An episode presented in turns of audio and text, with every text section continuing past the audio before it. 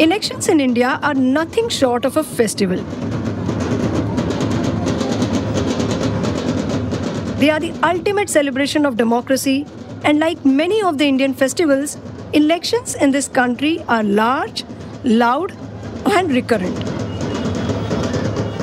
With around 5 to 7 state assembly elections every year and a general election typically once in 5 years, the Indian election machinery has conducted 17 general elections to the Lok Sabha and nearly 400 elections to the various state legislatures in the last 70 years. India, the world's largest democracy, has 93 crore registered voters. For the last general election held in 2019, votes were cast across more than 10 lakh polling stations to decide the fate of 8,000 candidates belonging to over 600 parties. And the Election Commission of India, deploying over 10 million polling officials and over thousands of armed police forces, becomes the country's master event manager. Little wonder then that the 2019 general election was termed as Desh Ka Mahatyohar. And there are plans to make this Mahatyohar even bigger. Yes, through one nation, one election. While this is not a new idea, it has suddenly gained momentum. One nation, one election. I was not expecting this. अरे हमको क्या मिलेगा one election की दस election ये impossible है। अगर ऐसा बिल आता है तो यानी कॉन्स्टिट्यूशनल होगा। If tomorrow there is no stability then central government will fall and again they will go for election every day please be practical Adani के करप्शन से ध्यान हटाने के लिए वन नेशन वन इलेक्शन की बात। One nation one election will take India into a different level people, political party, if they collectively think that how to address this problem and we can avoid this frequent election, This committee on simultaneous election itself is a jumla from their side. It's a clear systematical attempt to sabotage parliamentary democracy. Outright ये कह देना कि एक देश एक चुनाव के हम पक्ष में नहीं अरे चर्चा तो करो भाई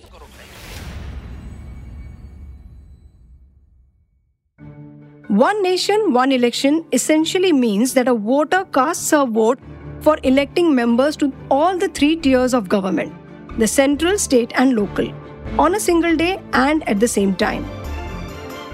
The government has now created a special committee. It will be headed by India's former president, Ram Nath Kovind. Interestingly, the government has also called for a special session of parliament. Rumor is one nation, one election could be on the agenda. Incidentally, India has had a history of simultaneous elections. The country's first four general elections to Lok Sabha and all the state legislatures were held simultaneously in 1951, 1957, 1962, and 1967. So, what is the debate all about now? Why revert to the old way? Is it a constitutional hurdle? Is it an administrative and logistical challenge? What is prompting the move? And will the current government succeed? I seek answers to these questions from the former Director General of Election Commission of India, Mr. Akshay Rout. It's difficult, it's complex, but it's not impossible. In a country like India, we are in a governance paralysis because we always have elections. We are perpetually in election mode. We also have the founding member of Association for Democratic Reforms, Professor Jagdeep Chhokar, Are we looking for the cheapest possible democracy or are we looking for the most effective democracy for our purpose? and my colleague from the Economic Times, Anubhuti Vishnoi, who tracks electoral reforms and policy issues. This issue has acquired currency and has come to the forefront more under this government since 2014.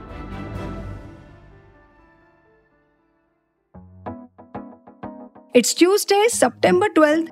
From the Economic Times, I'm your host Kiran Somvanshi.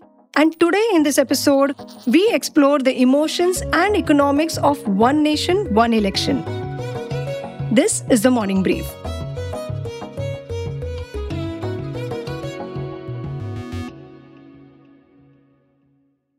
What started as a simultaneous poll in this country became completely derailed.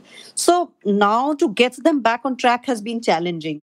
The high level committee, which has just been constituted under former President Kovind, The very first term of reference says very clearly that the, the high level committee will examine and make recommendations for holding simultaneous elections to the Lok Sabha, the Legislative Assembly, as well as municipalities and panchayats. So that seems to be the key intent to start with. Let us see what the committee recommends and if they are able to do it that way. That's my colleague Anubhuti spelling out the broad mandate of the newly set up committee. But it is not the first committee to deliberate on simultaneous elections. The Law Commission, in its 170th report on reform of electoral laws way back in 1999, had recommended simultaneous elections to Lok Sabha and state assemblies. The Parliamentary Standing Committee, in its 79th report submitted in 2015, also recommended an alternative method of holding simultaneous elections. And of course, the Election Commission of India has always backed the idea. In 1983 itself, when the Election Commission came out with its first annual report, it was very clear and it said that the requirement is to restore the simultaneous election cycle so that the country is not caught in this multiple cycle of elections. So that is how the EC stepped into the picture in 1983. And it is a position it has taken consistently. It hasn't changed that position. Various consultations have been held by the Law Commission, parliamentary standing committees, and everywhere the commission has said as long as adequate EVM and VVPAT verified voter paper trail are provided to it, as long as there's adequate polling staff, security deployment, it is well equipped to hold a simultaneous poll. So even in 2022, when the Law Commission held a consultation with them, they have maintained the same that we can do it provided you give us the wherewithal.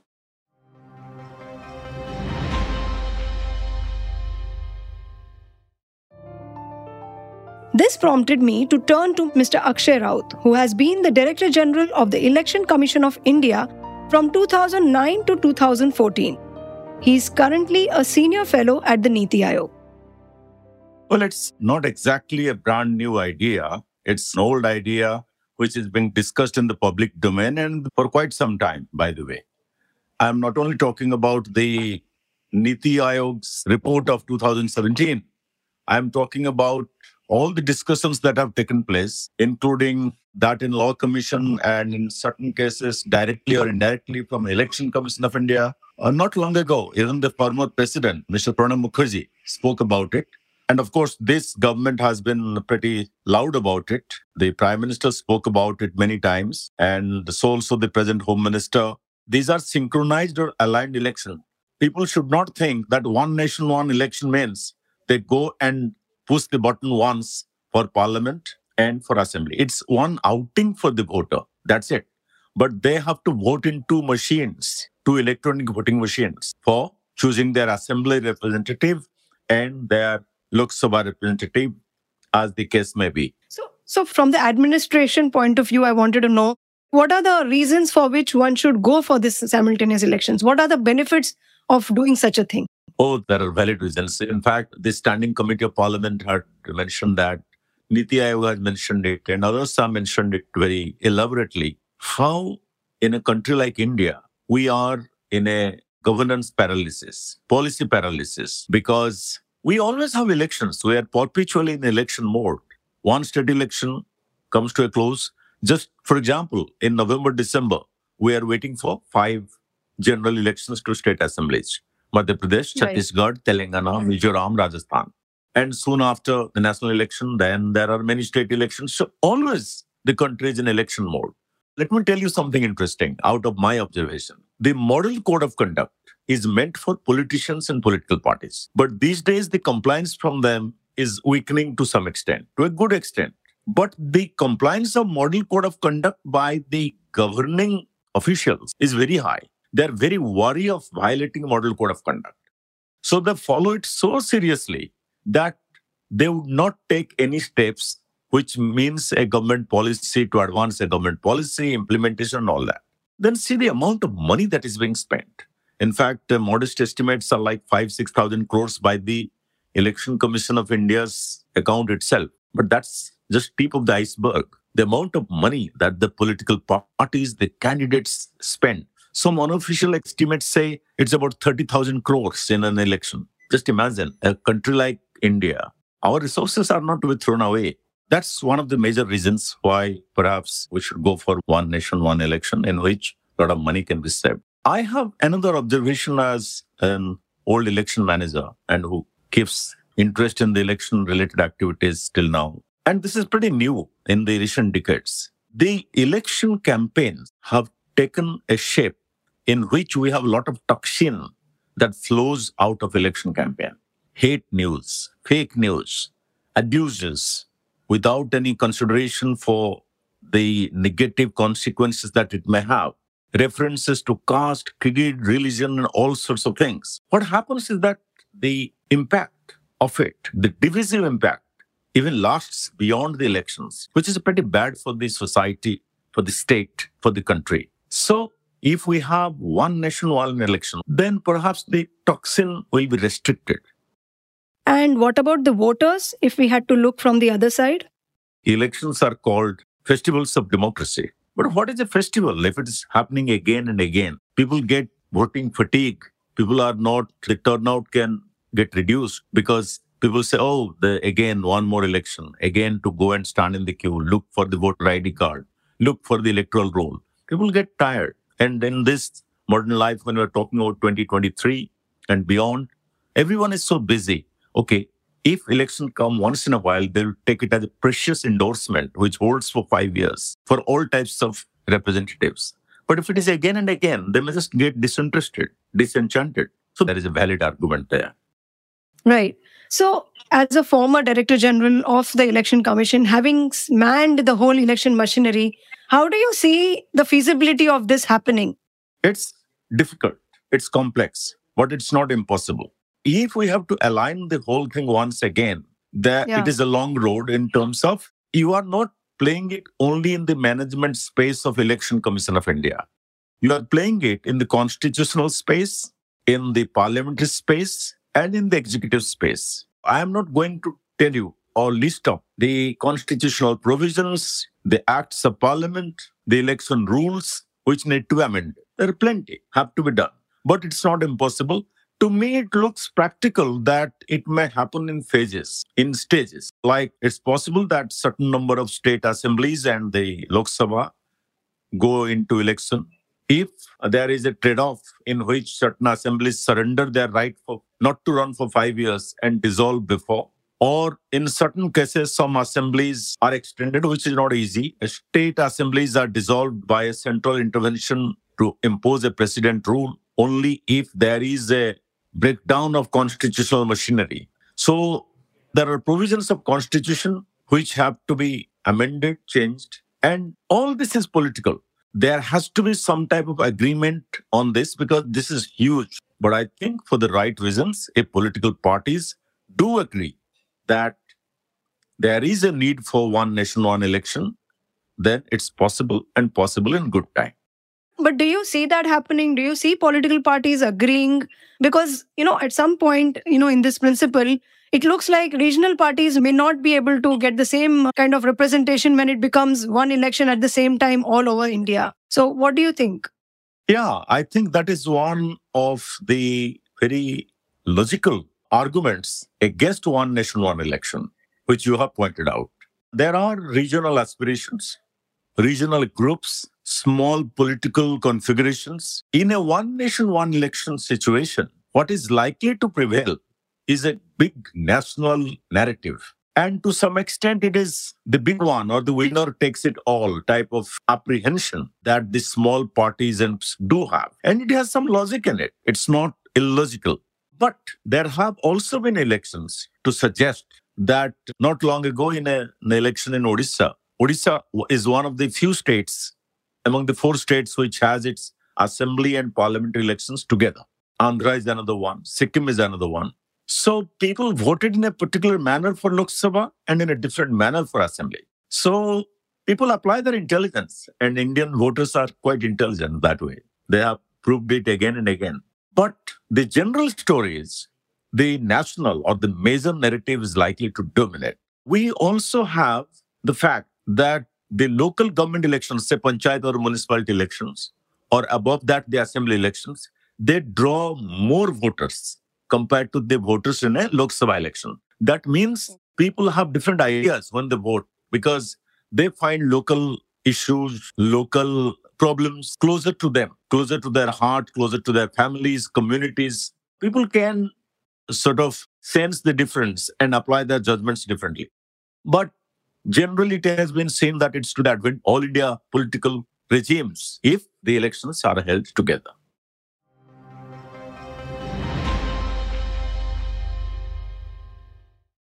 Prima facie, the concept of one nation, one election holds an immense appeal and practicality due to the savings on cost, manpower, and resource mobilization. And why not? For the government, the cost of conducting Lok Sabha elections has seen a significant jump in recent years. To give you an example, over 1100 crore rupees were spent in conducting the 2009 Lok Sabha elections, but the cost tripled to nearly 4000 crore rupees for the 2014 elections. And that's the general elections we are talking about. State elections have an expenditure outlay of around 300 to 400 crore rupees each. And all this is still just a small proportion of the huge amount of funds spent by political parties, their candidates, and even potential candidates who wish to contest an election. In comparison to all this, the Parliamentary Standing Committee had pegged the cost of holding simultaneous elections at around 4,500 crore rupees. But should cost be the determinant of how elections are held in a democracy? To check this, I turn to Professor Jagdeep Chhokar, the founding member of Association for Democratic Reforms and the former director of IIM Ahmedabad. He has participated in nearly 28 seminars across the country debating this issue and has even written a paper on this that was published by the Hindu Center for Politics and Public Policy. Well, I think this idea is actually a, a red herring. It has been raised many times, actually. It has been raised during Indira Gandhi's time. It was raised by L.K. Advani. Last it was raised was in 2014-16. And from 2016 to 2019, there was a humongous debate in the country. This is, in my opinion, a waste of national resources. So much money has been spent in discussing this issue, which everybody knew is not going to happen which is today also the case. But today, I would say there are only two scenarios in which it can possibly happen. One is either the Supreme Court should stop functioning or the Constitution should be changed. If the Supreme Court starts functioning, doing its constitutional duty, and the Constitution is not changed, then this cannot happen. But why do you think why this is being debated time and again, why this issue comes up, and it's not that India didn't have it earlier. Like from 1951 to 1967, we had it. You know, it happened from 1951 to 1967 because at that time, when the elections began, obviously there was one election for all states and for the assembly. It was not that there was one election. The elections to all state assemblies and the parliament were held at the same time. There were some 18, 20 different elections because number of states was less. So to say that one nation, one election is actually semantically wrong.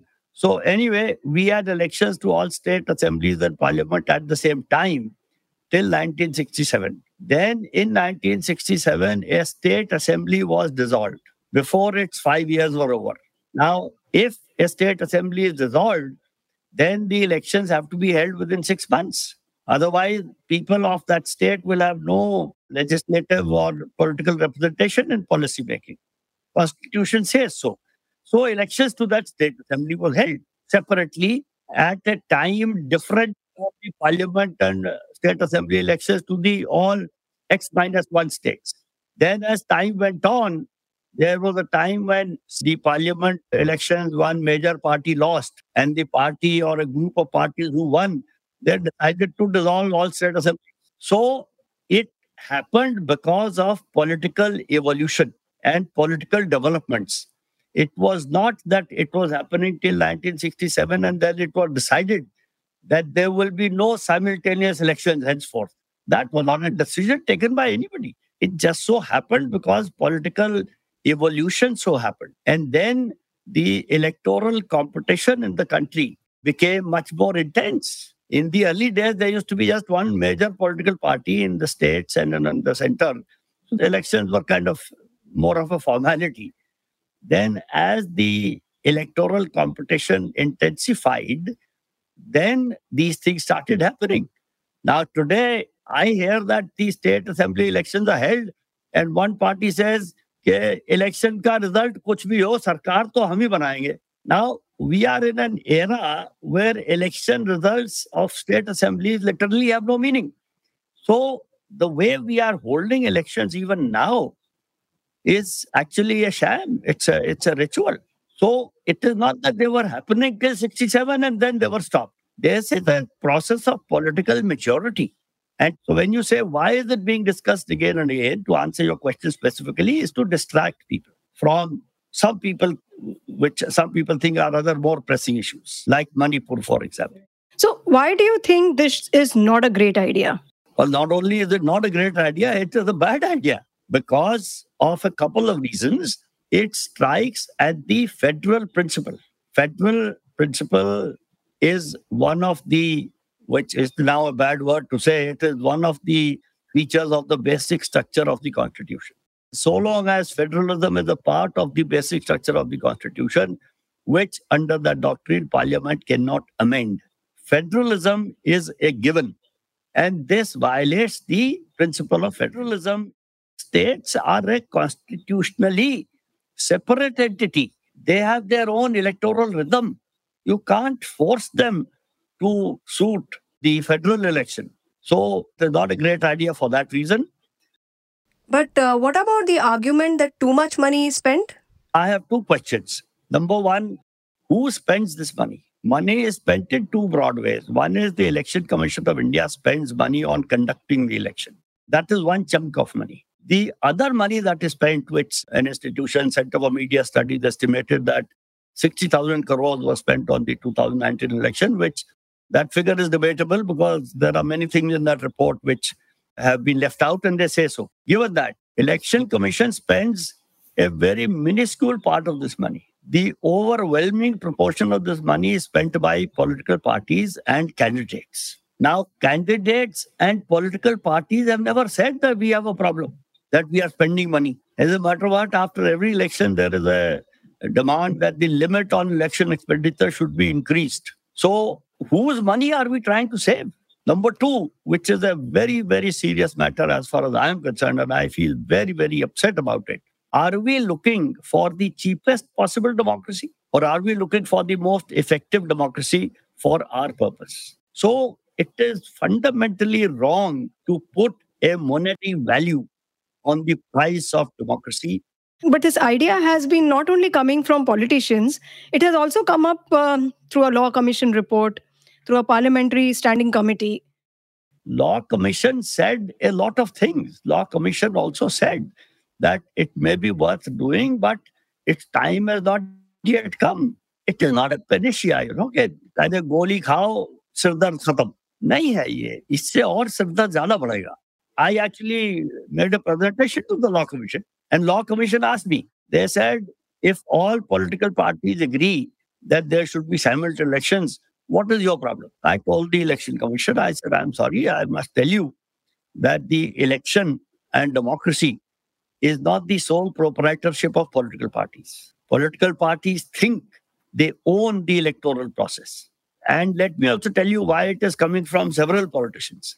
So, what happens is that whenever a particular party is in a strong position forming the central government, they are kind of seduced by this idea of perpetuity. Here there is a Urdu couplet which says, जो आज साहिब मसनद हैं कल नहीं होंगे किराएदार हैं असली मकान थोड़े ही है politicians who are in power today they are not owners of this position they are caretakers they are trustees they think that they can create a situation where they will permanently be in power and this is a way to do that this is nobody says this but this is the fact that is why Every strong government has thought of this idea. What about the challenges in conducting simultaneous elections? That's a totally different story. So there have been any number of discussions, arguments between state election commissions and the central election commission about EVM. The state election commissioners want to borrow EVM from the election commission. And they say, no, no, we don't have enough, you buy your own. वो buy कहाँ से करें like vaccine they're not available in enough quantity वो तो अलग बात है we elect for uh, 543 members of the Lok Sabha. and something like 4,000 members of the state assemblies total. In parliament, the number of members elected is, runs into lakhs. If you put all the panchayat elections together, it's like comparing the moon and the sun. It's a huge, humongous exercise. That is why in the 2016 to 19 phase, when this thing was you know, a major discussion, the panchayat part had been dropped quietly. But it's now back again. Let there be more discussion. What do you think about the public opinion? Do you think public opinion will veer towards, you know, going for the idea? Yes, yes, public opinion will. Because it is so attractive. One nation, one election. One nation, one tax. Huh? And I don't want to go further. No, one nation, one party, one nation, one so and so. It, it makes intuitive sense to a man on the street that, you know, a lot of people, actually, the people who are better off, think of elections as a kind of holiday. They go on a trip somewhere, they don't vote. Poor people or uh, people who are relatively less uh, well off, they think of it as an opportunity to, to have their say. But over time, it has been so, I suppose, debased that now people think of it as a way to making some money. There is a saying that जब जब चुनाव आता है गरीब के पेट में पुलाव जाता है भाई I may get 2000 rupees, I may get 5000 rupees. If I have a family of four, my children are also of voting age, I may get 20,000 rupees. So if people look at it in this crooked way, then they may not like it because the more elections, more times you get money. But by and large, this seems intuitively seems a good idea. One nation, one election. अरे साल में एक दफा हो गया पांच दफा पांच साल में एक दफा हो गया Let us sort of keep doing our work.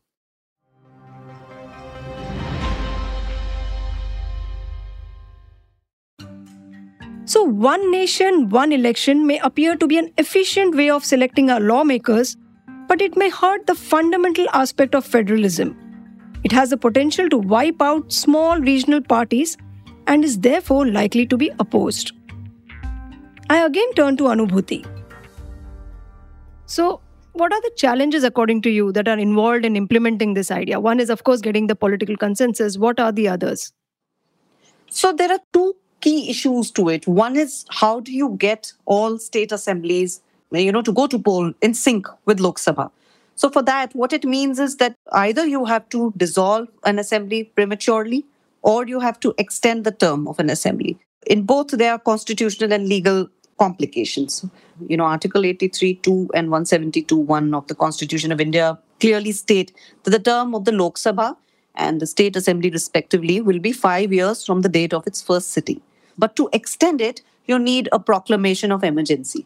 That is tough to do, you know, because you need you go to the president and then you need um, two thirds majority in the Lok Sabha to pass such a resolution. You can do it for six months at a time. And, and most panels so far are not very, very favorable to the idea of extending the term. The second option is to get all assemblies in sync is prematurely resolve them. Now, that is where political consensus becomes key. For instance, you know, a state like Karnataka, which has just gone to poll, now, why would it want to dissolve assembly so early and go to poll in 2024? So those issues will arise, especially with opposition ruled states, a state which is ruled by the same party at the center the, as well as the state. Those issues may not arise to that extent, but an opposition ruled state will be averse to that. Or somewhere, you know, where the term is a lot of the term of the state assembly is left, there will be reservation around going to election again. So to this issue, you know, there will be political consensus required to get all parties in sync. So that is the starting point. And how does one club the polls together? There have been recommendations made by Niti Aayog in 2017, by the Law Commission and Election Commission that provided people agree to a curtailment of term, what we can do is half the states can go to poll with Lok Sabha. Say, if you look at 2024, say Haryana and Maharashtra are lined up for elections in November. Why don't you club them with Lok Sabha, bring in the rest, Odisha, etc., already are there, which are timed with Lok Sabha. So you bring a clutch of states, 10 to 14 of them in one cycle, and then about two and a half years later, hold another midterm where the rest of the states are brought in. So a first time measure will be challenging. Now, okay, provided we do that, the second challenge arises the aftermath of the simultaneous poll, because how do you guarantee that the government will last its term? How it got disrupted the first time around was because several assemblies were prematurely dissolved. So, what if such a situation arises again? What if we have a hung assembly? What if there is a no confidence motion passed in parliament. So for that, the election commission, the law commission, I think it's its 117th report, they have recommended that, you know, every time a no confidence motion is passed, is moved in parliament or the state assembly, it must simultaneously be accompanied with a confidence motion in the house. A confidence motion for another ruling dispensation, another parliament, so that you don't have a vacuum and nobody does it frivolously. And is it only constitutional amendment or certain other acts also need to be amended? What all comes under the legal amendment space? Yes, there will be several of them actually, but the key will be Representation of People's Act 1951 and uh, 1950. Both, you know, detail the conduct of elections, so they will definitely require amendments. That will be the key ones, and there are rules under them. Conduct of election rules of 1960s will also require some amendments. Yeah. More issue will be there, and that will be the anti-defection issues and the Schedule 10 So, having tracked this space, like what is your idea about this whole thing being rolled out this time around seriously now with a panel being formed by the government? Like, what is your sense? Oh, well, uh, we can definitely see some new energy around it, but government has pitched it very strongly earlier as well. Uh, that you have a former president of India heading a committee which is actually unprecedented in its own way. You rarely had former presidents chairing a committee does give it a lot of weight. It it can fast track things, but whether it is going to be possible to do it in 24 or will it go into 2029, we don't know. But uh, definitely a panel has been set up, a high profile panel at that. So we can expect, I think, some movement on it at least because the committee has also been asked to look at a phase wise plan to drop that.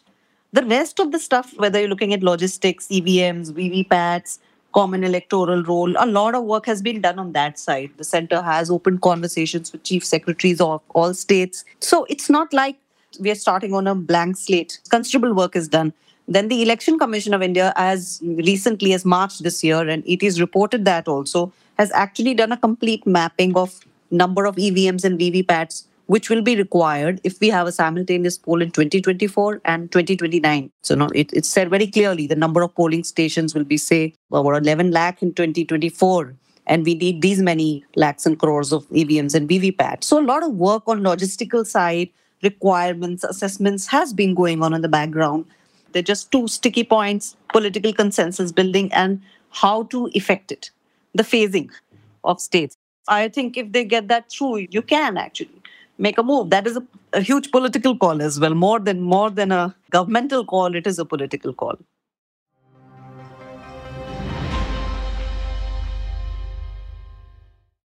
A political call, surely it is. And the resignation of Congress's Adhir Ranjan Chowdhury from the nine member committee recently formed shows that achieving political consensus is going to be quite difficult. Of course, the idea has its pros and cons, but the implementation of this idea will basically test the astuteness of the Indian voter. Will the Indian voter be able to differentiate between the local, regional, and national issues and vote accordingly? Will the Indian voter be able to make a distinction between the local leaders working at the grassroots level from the larger than life image of national leaders? And will the Indian voter like to forego the chance of having national leaders come to seek their votes more frequently than just once in five years? Till the answers to these questions cannot be a resounding yes, the idea of one nation, one election seems to be a little premature and, of course, difficult to implement. Elections make governments accountable, and having them just once or twice during a five year period may not be good for governance at the state as well as national level. It will be interesting to see if costs can be saved and efficiencies be brought in the electoral process without compromising the interests of the stakeholders involved. Now, that's an issue for a committee of experts to delve into. So, that's it for today. This is Kiran Somvanshi from the Economic Times, and you were listening all about One Nation, One Election only on the Morning Brief. A special thank you to our guests, Mr. Akshay Rout, Professor Jagdeep Chhokar, and Anubhuti Vishnoi for sharing their amazing insights. This episode was brought to you by sound editor Rajas Nayak and producer Surohini Jain. TMB's executive producers are Anupriya Nair, Anirban Chaudhary, and Arijit Burman. Thank you for listening, and if you liked this episode, do spread the word. A new episode of the Morning Brief podcast drops every Tuesday, Thursday, and Friday. Don't miss it. It streams on Amazon Prime Music, JioSaavn, Spotify, Apple, and Google Podcasts. And of course, ET's own audio platform, ET Play. Have a wonderful week ahead. All clips used in this episode belong to their respective owners. Credits are mentioned in the description.